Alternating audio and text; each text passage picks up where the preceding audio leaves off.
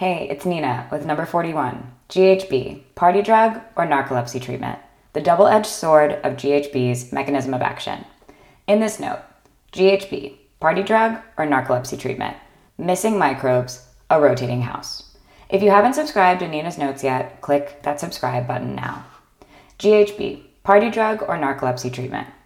Jazz Pharmaceuticals, a leading global biopharmaceutical company, recorded an astonishing 1.8 billion in revenue this year from the sales of gamma hydroxybutyrate GHB. Xyrem and Xywav are the trade names of the Food and Drug Administration FDA approved prescription medication versions of GHB approved as a treatment for narcolepsy and manufactured by Jazz. Narcolepsy is a long term neurological disorder that impairs the brain's ability to regulate sleep wake cycles. It can cause severe disruptions to a person's life, manifesting symptoms like excessive daytime sleepiness, sleep paralysis, hallucinations, and in some cases, cataplexy, a sudden loss of muscle control and strength. Xyrem and Xywav are primarily prescribed to improve daytime sleepiness and muscle weakness associated with narcolepsy. The substantial revenues raised some intriguing questions about the complex landscape of stigmatized psychoactive drugs and GHB's mechanism of action and reputation. Mechanism of action GHB is categorized as a central nervous system CNS depressant.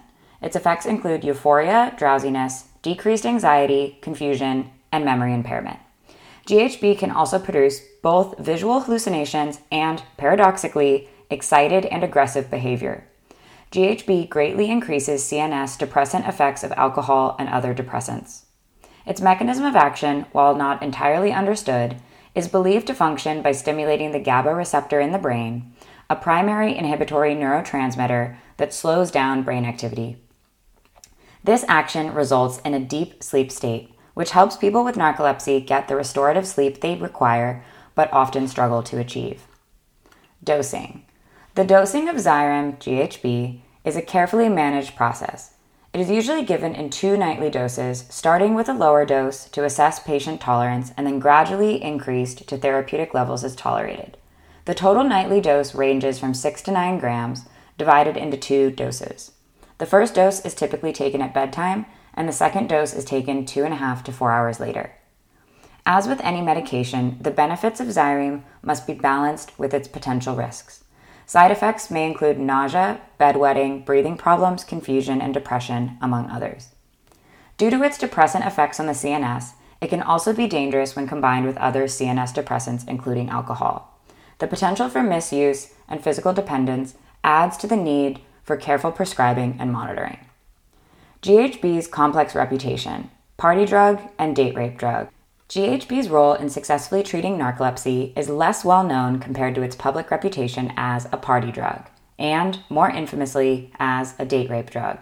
In non medical settings, GHB has been misused for its euphoric and sedative effects, which can induce a state of relaxation and increased sociability. This makes it appealing in party or club scenes. However, it's the drug's potent sedative properties, which can cause blackouts at higher doses, that have led to its misuse as a date rape drug.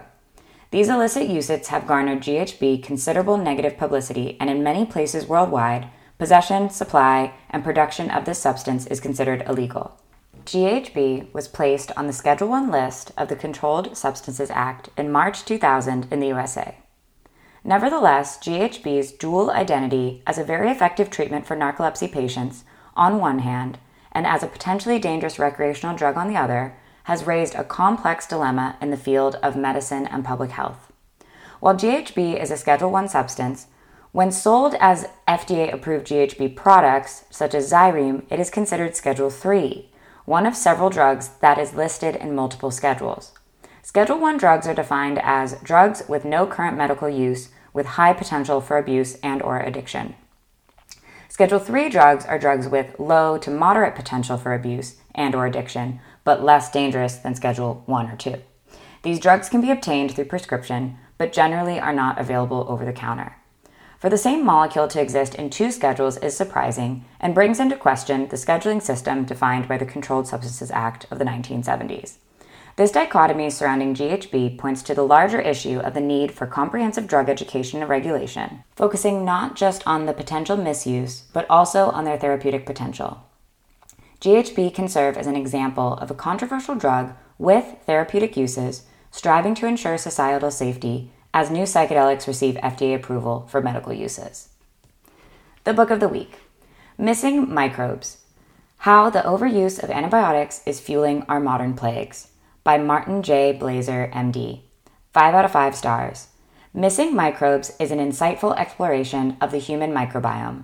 Dr. Blaser presents compelling arguments for the importance of the microbiome in all aspects of our health, suggesting the microbiome is involved in determining our height, and babies born by C section miss out on vital healthy bacteria from the birth canal. Dr. Blaser urgently calls to reevaluate our overuse of antibiotics in this truly eye opening and thought provoking read. Check this out. This rotating San Diego County home is up for sale for $5.3 million. At least you never have to reverse your car out of the garage. Thanks for reading Nina's Notes number 41. If you like this newsletter, click the share button and send it to a friend.